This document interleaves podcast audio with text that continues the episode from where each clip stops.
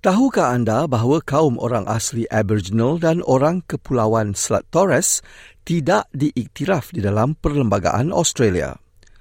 Kerajaan pusat kini mahu pemungutan suara rakyat atau referendum diadakan bagi menentukan sama ada rakyat Australia mahu pindaan dibuat untuk menambah suara kaum orang asli ke parlimen atau dalam bahasa Inggerisnya an indigenous voice to parliament. Jadi, Apakah pemungutan suara rakyat atau referendum ini? Siapakah yang layak mengundi dan apakah yang mampu dicapai melalui suara ke parlimen ini?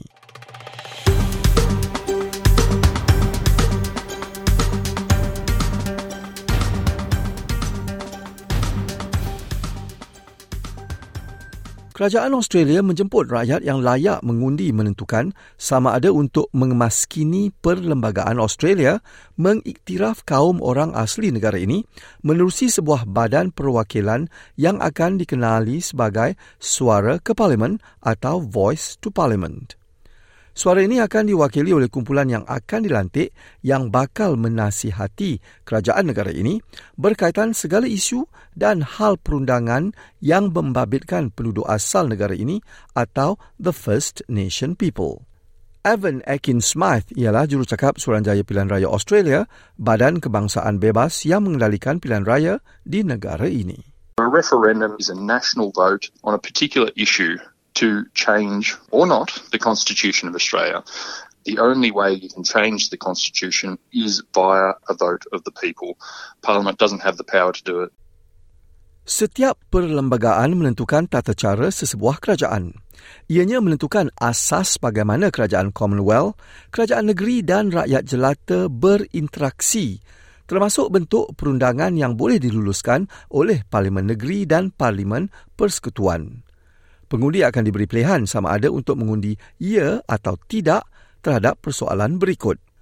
Sebuah perancangan perundangan membuat pindaan terhadap perlembagaan untuk mengiktiraf kaum orang pertama Australia melalui penubuhan suara orang asli kaum Aboriginal dan orang kepulauan Selat Torres. Apakah anda menyokong perubahan ini? Menurut jurucakap Suranjaya Pilihan Raya Akin Smythe, referendum atau pungutan suara ini hanya akan berjaya sekiranya ia menerima sokongan majoriti dua kali ganda atau double majority. For a referendum to pass, it has to achieve a majority of yes votes nationally and a majority of yes votes in a majority of states. So at least four out of the six Australian states have to vote yes. The ACT and the NT still vote like every other Australian citizen. They're marking a yes or a no on their ballot paper. It counts towards the national majority only and not towards that second hurdle that a referendum has to pass. So territory votes still incredibly important to that national majority total. Cadangan suara ke parlimen ini akan terdiri dari sekumpulan orang asli dengan bilangan jantina yang saksama yang akan dipilih oleh golongan masyarakat penduduk asal negara ini untuk mewakili mereka menasihati parlimen dalam penggubalan undang-undang baru yang menyentuh perihal kaum orang asli. Badan ini tidak mempunyai kuasa untuk meluluskan undang-undang, tidak mempunyai hak veto, juga tidak mampu membuat peruntukan dana parlimen juga akan berfungsi seperti sedia ada. Profesor Megan Davis dari suku kaum asli Cobble Cobble ialah pengerusi pengajian undang-undang perlembagaan di University of New South Wales. Beliau adalah sebahagian daripada panel pakar pengiktirafan orang asli kaum Aboriginal dan orang kepulauan Selat Torres yang mengutarakan calangan suara ke parlimen ini. Menurut beliau, negara lain turut memperkenalkan model yang sama.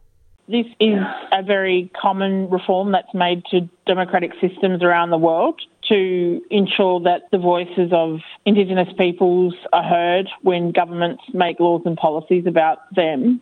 One of the reasons that we haven't been able to close the gap in disadvantage in Australia is because the government very rarely consults communities when they make laws and policies about them.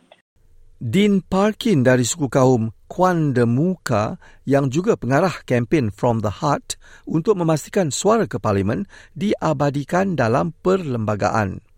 Pakin yakin suara ke parlimen ini memastikan penduduk asal negara ini mampu membuat penentuan nasib mereka sendiri kerana kerajaan perlu mendengar pandangan kaum orang asli tentang cabaran yang dihadapi masyarakat mereka. It's about bringing the expertise of Aboriginal and Torres Strait Islander people to the table so parliaments and governments can make better laws and policies, get better outcomes on the ground. We see through the Closing the Gap reports, we hear the statistics year after year after year. And many Australians are actually frustrated that we're not seeing the changes that we want to see in our communities. Namun tidak semua kaum orang asli Australia bersetuju dengan cadangan suara ke parlimen ini. Antara pembangkang utama, Jacinta Price, Senator Parti Liberal dari kawasan Northern Territory, juga bekas ketua Parti Buruh Warren Mundin.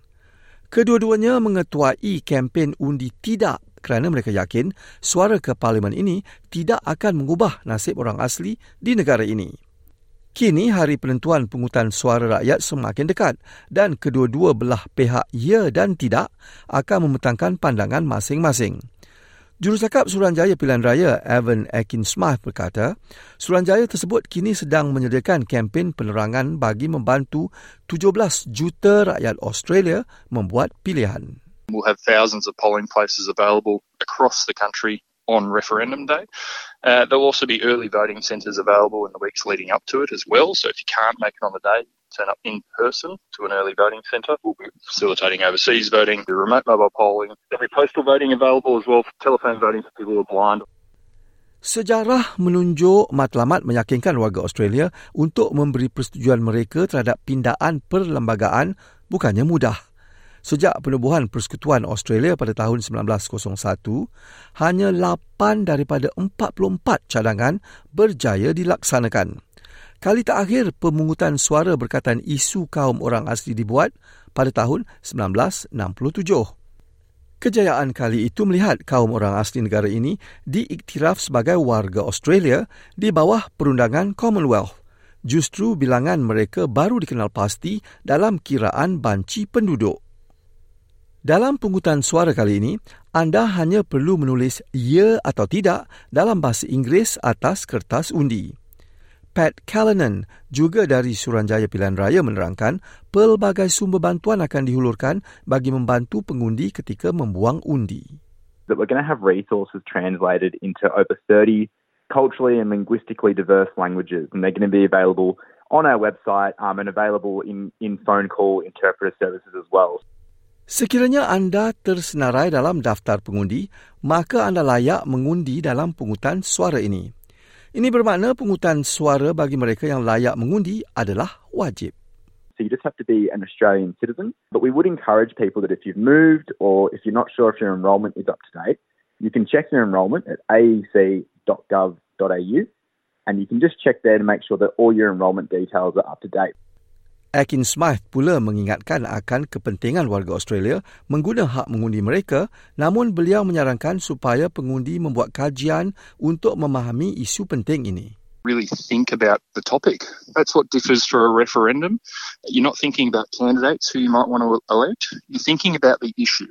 So carefully do your research. Think about whether you want to vote yes or no and make sure you come to the ballot box informed. Dan menurut Callanan, Keputusan pungutan suara ini adalah muktamad. It's really important to have your say, whichever way you vote. At the AEC, we don't care how people vote. All we care is that people do vote. And it's a really special thing being able to have your say on that. So we really encourage people to take that seriously